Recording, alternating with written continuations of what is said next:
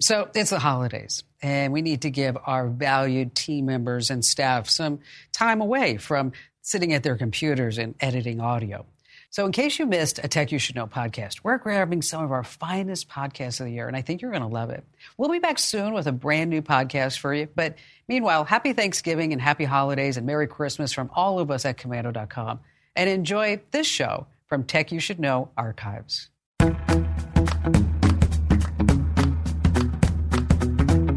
I once asked a man in France if he played video games, and he said, We. Okay, that was bad, but I saw you smile. How'd you like to walk around life knowing that you're the guy who made the worst video game in history? A little hard on the ego, huh? Well, this guy's definitely bounced back. Welcome to Tech You Should Know. As the pandemic wears on, I thought we could all use a little kick in the butt and some wise words from my friend Howard Scott Warshaw. He was a very popular game designer for Atari in the late 70s and early 80s. He made Yars' Revenge, Raiders of the Lost Ark, E.T., and now he's known as the Silicon Valley Therapist. Well, that and the guy who made the worst video game in history. We're going to talk with Howard about his start at Atari, the video game industry, of course, and how he became the therapist for all Silicon Valley's movers and shakers. And also, he's got some great tips on how to cope with the pandemic. This Tech You Should Know podcast is from our archives, but definitely one you don't want to miss. So sit back and enjoy. Join us today during the Jeep Celebration event. Right now, get 20% below MSRP for an average of 15178 under MSRP on the purchase of a 2023 Jeep Grand Cherokee Overland 4xE or Summit 4xE. Not compatible with lease offers or with any other consumer incentive offers. 15,178 average based on 20% below average MSRP from all 2023 Grand Cherokee Overland 4xE and Summit 4xE models in dealer stock. Residency restrictions apply. Take retail delivery from dealer stock by 4 1. Jeep is a registered trademark.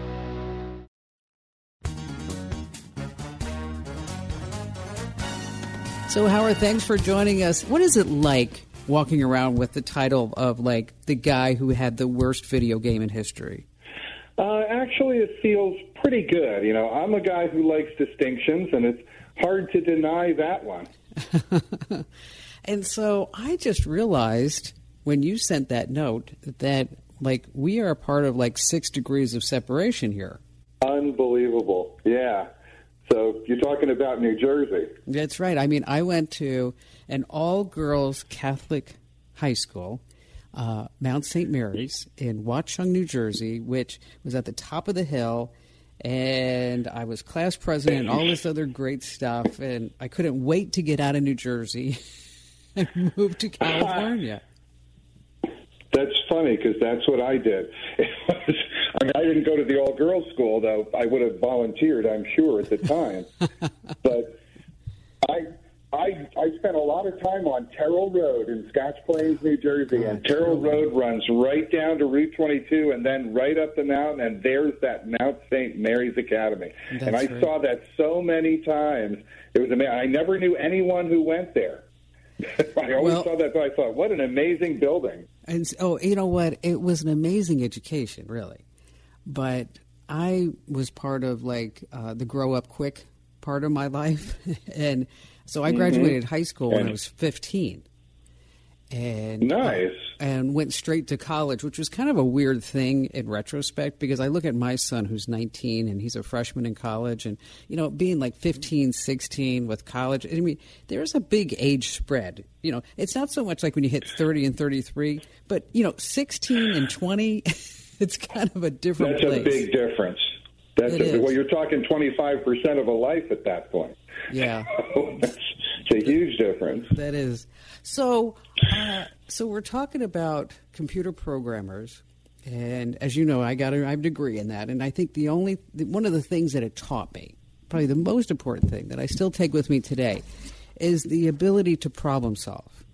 That if A Excellent. if A happens, then B happens, or C or D, and so you can think very logically. Mm-hmm. And so now, as you have progressed from being the video game designer programmer, and now you're a therapist, how does that affect the way that you think? It's a really interesting question.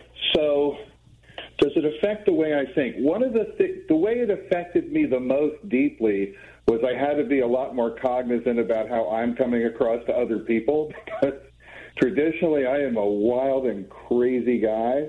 And when you become a therapist, you don't necessarily want to be the wild and crazy guy when people are coming to see you. So that's one way it affected me. But a lot of people see it as this huge transition, right, from being a programmer, which most people register as low people skills, to being a therapist, which hopefully most people would register as high people skills.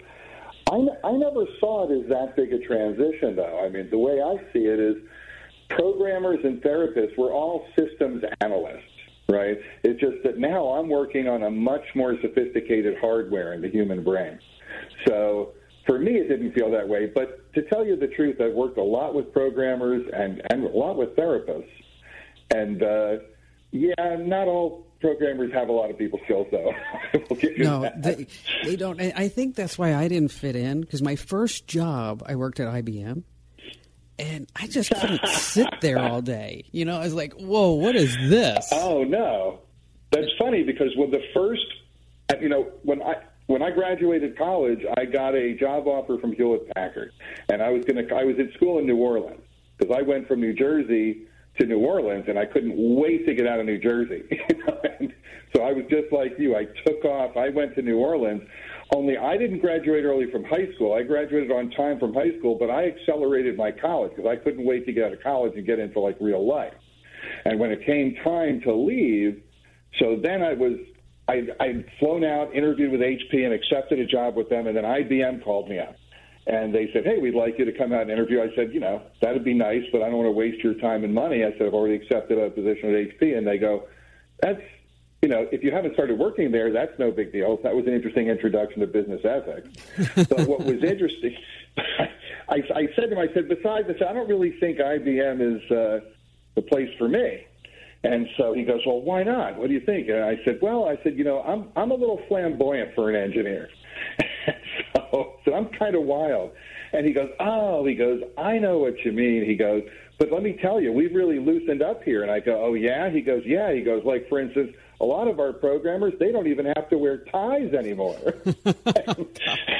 I just started laughing. I said, you know, I don't think we're talking about the same thing here. well, you know, you know what's funny about IBM is that that so I I started working in like the programming department, and then I said, you know, maybe I should try sales. So they moved mm. me hmm. over to sales. So I'm noticing like you know I'm driving like this crappy Pontiac, okay, and there are these mm-hmm. people who are driving like BMWs. And I'm like, okay, how do I get to be a BMW driver around here? You know what I mean? And so mm-hmm. I went to my manager, who was a woman, and I said to her, uh, you know, how do I get to be part of the national sales division? And she said, you know what? I'm sorry, you're never going to be part of that. And I said, what do you mean? She said, hmm. you, have, you have to come out with me. Let's go have a drink. Now, keep in mind, I still wasn't 21 yet Okay. because you know mm-hmm. the whole life acceleration program. So we go out for a drink. Thankfully, nobody cards me, and um, and she says to me, "You know what? You'll never." work in that division because you're young and you're pretty and you're blonde and they really want middle-aged men who have families, who have families to support. Oh. And so I went, oh, well, that's not going to work for me. So I called up, I actually went back to my desk like the next day at IBM, and I called up the division manager at AT&T and said, I'm Kim Komando and I work for IBM, and I'd love to work for AT&T. Would you like to interview me? nice. That's interesting. That's how I got to Atari. Well, I was drowning at Hewlett Packard. I mean, you know, I, I don't want to knock Hewlett Packard. Hewlett Packard's a great company, but my impression in 1979 when I arrived at Hewlett Packard was like, this is like a software pasture. This is where programmers go to die. and I just, it was all the excitement and thrill and interest of uh, real microprocessor programming and stuff that I had learned in college had disappeared, and I was so desperate. And then, and also, it was like a graveyard. It really was. It was. I, w- I was the wildest person there. Now that's not necessarily a good standard because I was kind of the wildest person most places I worked. But uh, I found out there was this other place where people were uh, more exciting and, and dynamic stuff happened, and they were working on some hot technology. And I said, "Where's that?" Oh, it's Atari. I thought, Atari. It never occurred to me to go work at Atari. I called them up, talked my way into an interview, and then they rejected me. I talked my way past the rejection, was able to work myself in on a. I took a 20% cut in salary to wow. go to Atari, and uh, on probation, and started working. And my first game was Yars' Revenge, and uh, basically I proved myself, and I was okay having to prove myself. It was a, it was exactly where I needed to be. Great place. In fact, so, I'm writing a book about that now. Which I, you know what, I love the story about smoking pot. Which I think just...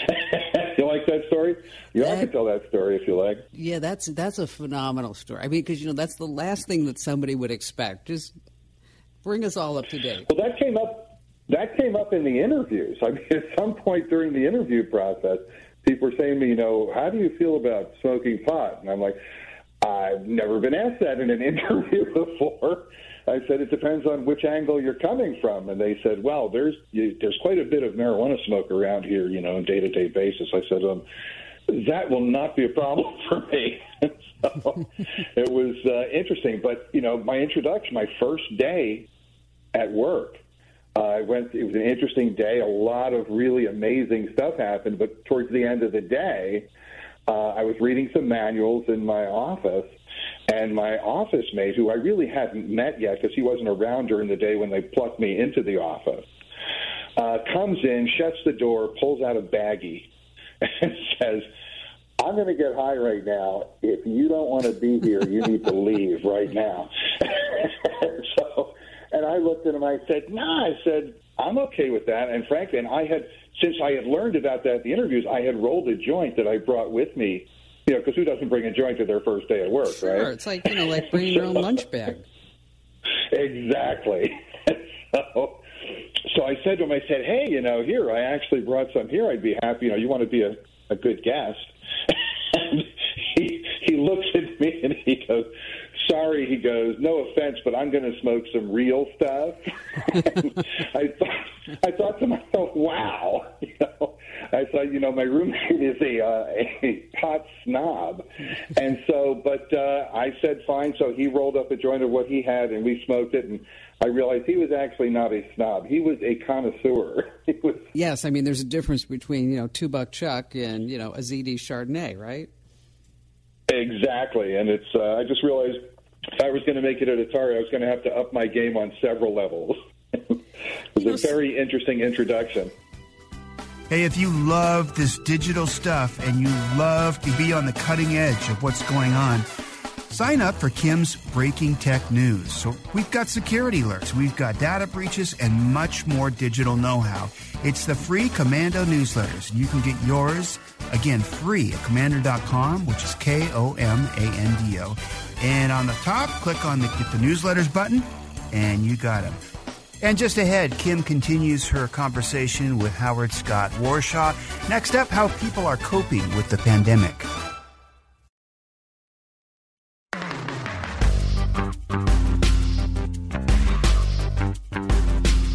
So here we are in, in, the, in the midst of this global pandemic, right? Mm-hmm. And uh, I have to tell you, I think people approach this whole this whole pandemic on various levels. I mean, I see this within my family. I mean, we call it uh, on one side of the family the pandemic 19 because they've gained like 20 pounds, right? you know, I like that. I, I have, on the other hand, I was looking because I have a Peloton bike. I mean, the Peloton app and the, my emails like going, "Are you okay?" Because you're like on the Peloton bike every single day. We've never seen you exercise so much. I've cleaned out the laundry room. I've cleaned out my closet. I've uh, I've done things that I've been putting off because I said I just didn't have the time. I go see my mother twice or three times a day. She lives in my guest house, but normally I'd see her like once a day, right? And so right. Uh, I'm going for drives with my son and having these incredible conversations with him and spending more time with my husband than, you know, I always thought like, how, can, how are we dealing with each other 24 7, right? But it's actually okay. It is. It's okay. And so it's time versus discipline. Um, right. Are you, are you seeing that in your practice as well? Uh, absolutely. I'm, well, there's a number of angles that people are coming from. It sounds like you're you're sort of getting the best of both worlds. It sounds like you're able to be productive and move forward, which a lot of people are feeling pressure to do because hey, we finally got time. I'm finally sitting around at home, which I how many times have people say to themselves, if I could just get a few days at home, I could get so many of these projects done. I just can't seem to get a break or a moment. And now suddenly we're all there at home. And so for some people, it's it's it's amazing, right? For healthy relationships, it's just great spending time with loved ones and really reconnecting and getting together. Uh, it's an opportunity. You know, some people are, are absolutely they're living in the cleanest, best organized version of home they've ever been in. it's true. And it's I mean, great. I actually texted my mother yesterday, and I said, "What do you think is the best way to clean the wrought iron front door gate?" and she texted me back. She said, "Who is this?" exactly. I mean, new sides of ourselves emerge, you know, and it's you find things. It's suddenly there's opportunities that we don't really have that a lot of times we wished for. But you know, there's another side of it too, which is that I deal with with a lot of people, and that is that for a lot of people, they recognize this idea that this is an opportunity, and some people even feel very pressured to try and take advantage of it, but they're not up to it. And it's like there's a sad irony to the idea that I finally am given the opportunity to do this thing I've always wished for, and I can't seem to take advantage of it, and it's really difficult for them. What's stopping them? There's a thing that's going on. This is this is my clinical opinion about this. Is that there's a thing I call the quest for okay, and this is something we all engage in. And what that is, is that we're always trying to figure out what okay is. You know, we don't all want to be like amazingly successful or super high achievers, but everybody wants to be at least okay. And we usually know what okay is. And, and if we're okay, we're okay. And if we're not okay, we still have an idea of what that is and what it means and how to get there. But in this situation, this is something that most of us have never experienced in our lives. And it's so different and, and such a radical change that suddenly the idea of what okay is is kind of lost. I don't know what okay means in this new environment. But, you know, because I need to find out what okay is, it's this drive within me, uh, I'm spending a lot of extra energy uh, in my brain trying to resolve these things that I'm, I don't know how to resolve yet. So the way I look at it is it's it's like a cellular phone. It's like a cell phone. Okay, it's when you take a cell phone to a place with very little signal.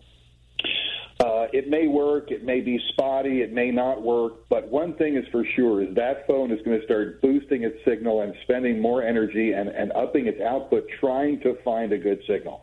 And so whatever else goes on when you're in a weak signal area, your battery drains faster. And I think the same thing is happening for us here. A lot of us have lost our signal with what regular life is. And so we're spending a lot of extra energy trying to reconnect and figure out what that is, but we don't know what to connect to. But our batteries are draining more quickly than we're used to. So typical stuff, things I've done all the time, usual little tasks. For some people, just feel like, you know, I'm exhausted after doing it. Stuff I'm used to doing without thinking about it. That's because I'm doing so much thinking about it. Is it kind of like when you are trying to piece together things you just don't understand? I mean, if anybody would have t- said this to Howard like three or six months ago, that you know we would be living this life. I know, like, you know, sometimes I was looking at Fox News with Trump standing there. I'm like, I'm like flicking my forehead, going, "Wait a minute, are, you awake? I mean, is this really happening?" And and it was really hard for me in the beginning to put my arms around it. And I found what I did because I couldn't control it is that I tried to control other things, meaning that I made sure that we have enough meat in the freezer. I made sure that we have Robitussin if we need it. I mean, uh, I didn't hoard the toilet paper. Don't blame it on me, but I did make sure we have enough of that, and toilet paper, and paper towels, and hand sanitizer, and you know, and I and I my mother keeps looking at me. She's like, you know, do you have any like strawberry jam? I'm like, of course I have strawberry jam. I mean, why would you ask such a question? uh, but that was the way that that I kind of dealt with this emotionally and intellectually. Well, it makes sense.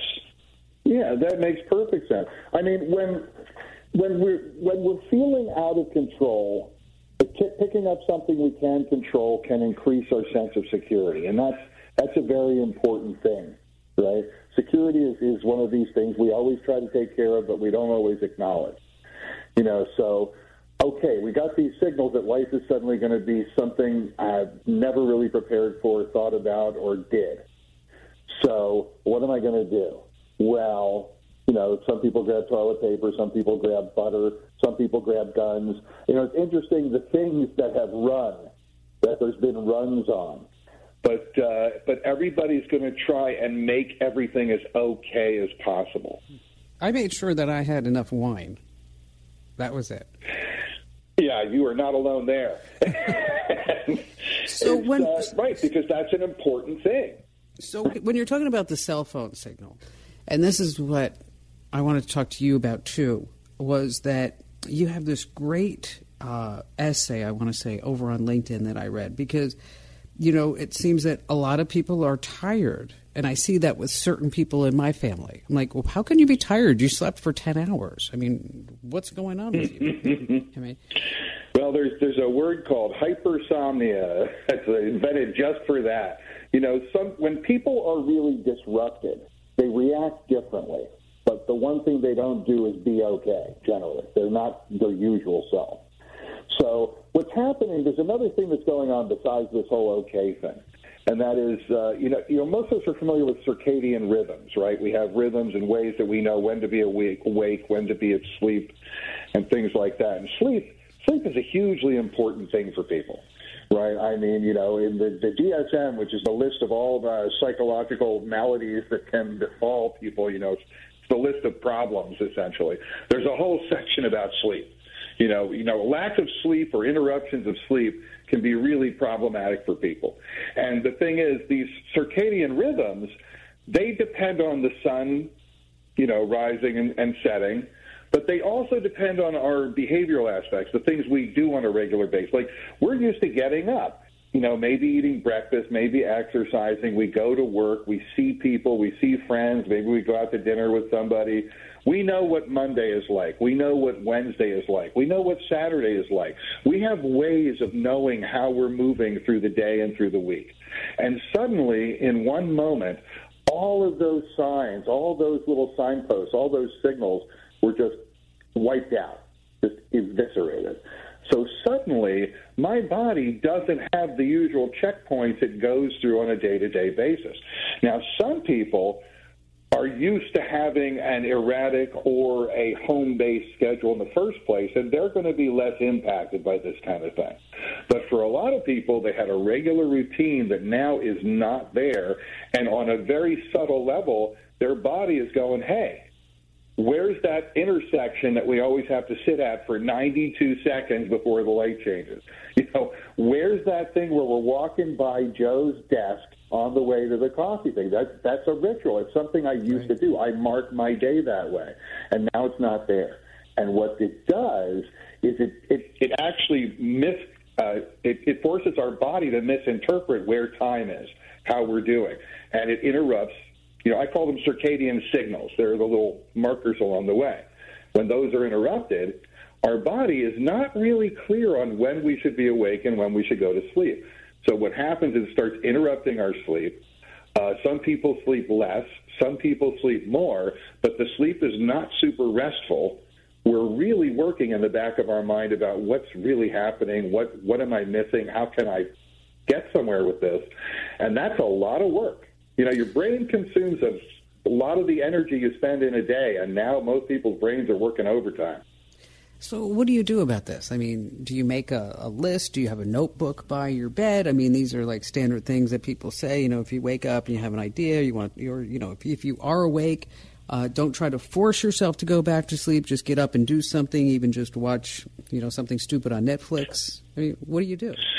I'm a member of that school, okay? Because I think you know, I'm a go with the flow kind of guy when it comes to universal stuff. There's plenty of things I complain about and oppose. Don't get me wrong in my life, but when it, it when it comes to like dealing with life and the universe, I think going with how things are is better than fighting them because usually it's a hope it's a lost cause when you try to fight it. So and with sleep, it's kind of like that. See, the th- the number one thing to avoid, in my opinion, is to not spend time in bed in anxiety because I'm not sleeping. If I'm punishing myself for not sleeping, A, it's not going to get me to sleep. And B, it's going to cost me more energy and I'm going to be frustrated and it's going to build all the negative stuff and no positive stuff. So my little ritual is, you know, I call it the big three sometimes. But before I go to sleep, before I'm going to get in bed and get ready to go to sleep, I think of like three things, three tasks. You know, one for uh, work or school kind of thing, one for pure fun and enjoyment, and one for some sort of growth or spiritual or intellectual growth. So maybe there's an article I want to read, maybe there's a video I wanted to watch, you know, or maybe there's a journal I want to write in. And I think of one task for each of those things. And if I find myself awake in bed for more than a few minutes and I, and I just know that's it, I'm up, instead of starting to torture myself and saying, What's wrong with you? Oh my God, you can't sleep. Now it's going to ruin the day. Oh, what's it going to be like? It's easy to go down that rabbit hole. Instead, I'm going to say, You know, I'm up. Let's do something. At least I can make this time somewhat productive. I'm going to get something of value out of this time because you know what? I'm going to fall asleep eventually. you can't keep me up forever. I might as well work with the time I have. That's sort of the attitude I bring to it initially.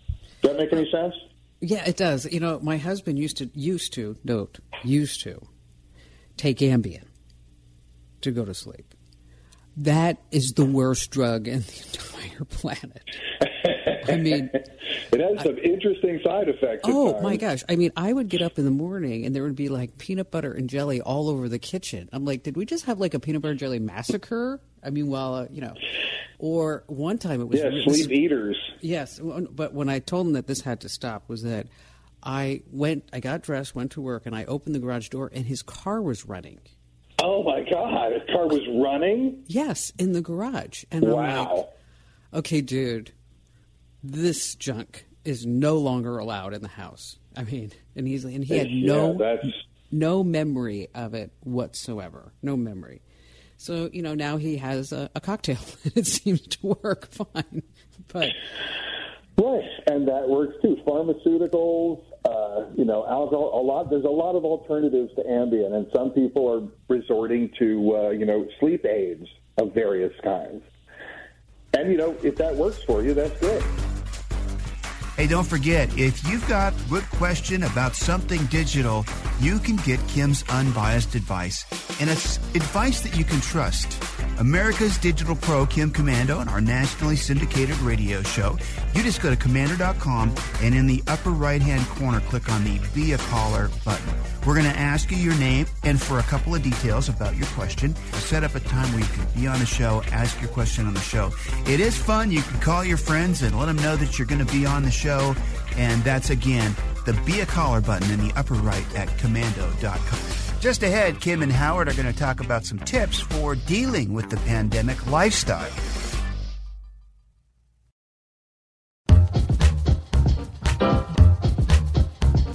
What are what are some like what are some fine tips that you can give somebody if they're having trouble dealing with what's going on in, in their lives? Uh, well, there's a you know there's a number of different takes on that. I mean, there's there's also there's different kinds of situations, right? There are some people who are just fine. Okay, there are people who are just fine. They're in good relationships. They're not alone. They have people they care about. They're enjoying the time together. Now, for some of them, they have a problem because, geez, I'm actually okay and feeling kind of good about this, but there's a lot of people who are really suffering and having a problem. Is it okay that I feel all right about this? And you know, which is an interesting phenomenon. And to those people, what I would say is, you know, when you're staying home during a pandemic, you are contributing to the solution. You are actually doing something effectively to minimize it. If you're not going out, you are not contracting anything and you are not spreading anything. That is a valuable contribution at a time like this. So, and and can you really do more? It's hard to say. So you've got to be okay with where you're at. Don't worry too much about other people. I mean, be empathetic and concerned, but don't become distraught because other people are having trouble. Now, for some people, they were in a horrible situation. There are people in abusive relationships. There are the, the thing that I keep picturing is the people, you know, someone was on their way home to end their relationship, yes. and just before they hand over the papers, oh, by the way, there's an announcement. We're all in shot lockdown now. It's like, oh, wow. I, you know, I've okay. thought about that too. I was like, oh my gosh, somebody's in a horrible relationship, or especially, you know, unfortunately, if somebody has, you know, a special needs child that during the day they could maybe, you know, get some things done, and now they can't. Exactly. Yeah. And, you know, even just having to homeschool, if you have a number of young kids and you have to homeschool them in addition to whatever else you're trying to do, suddenly there's a huge burden on people. And for some people, they are, it, life was not great and just got worse, much worse. And that's, you know, and for those people, I mean, I hope they have, you know, people they can call and reach out to and contact because those people need serious help and support. And uh, casual advice is not for those people. You know, it's it's important to recognize for some people they're in a very serious and dangerous situation, and they need to deal with that right away. I don't have any, you know, you know, fancy uh, quick quick quick fixes for people like that. I just hope those people have access to resources or places to reach out to because that's that's an important thing, and it's a, it's a difficult situation. But you know, for the majority of people, uh, life has suddenly really switched. Life is way different than anything they expected it to be for a while. So the first thing I would say is, you know, you've got to accept what's going on. You have to realize, okay, what we're dealing with is uncertainty. We don't know how long this goes on. We don't know if it goes away and comes back. There's a lot of things we don't know. And most people are not okay with not knowing what's next. We would much rather have a false idea of what's coming next, but believe in it, than we would just have to deal with the idea that we don't know what's next. That's hard. It's just a hard thing. So, one of the first things is in not fighting yourself is accept that this is a difficult, challenging thing. And what we're going to do is we're going to make the most of it. We're going to do the best that we can because that's all anybody can do anytime. And so, if you get that mindset, once you get there, now it's like, okay, so what can I do to help myself? Am I having sleep irregularities? If so, prepare activities you're going to do while you're awake. Another thing is start building a regular a schedule. You used to have a regular schedule of things. You should build a new regular schedule of things, and not the same thing every day at the same time, but create a Monday schedule, a Tuesday schedule, so that you can actually differentiate the days a little bit that will help people start to self regulate again.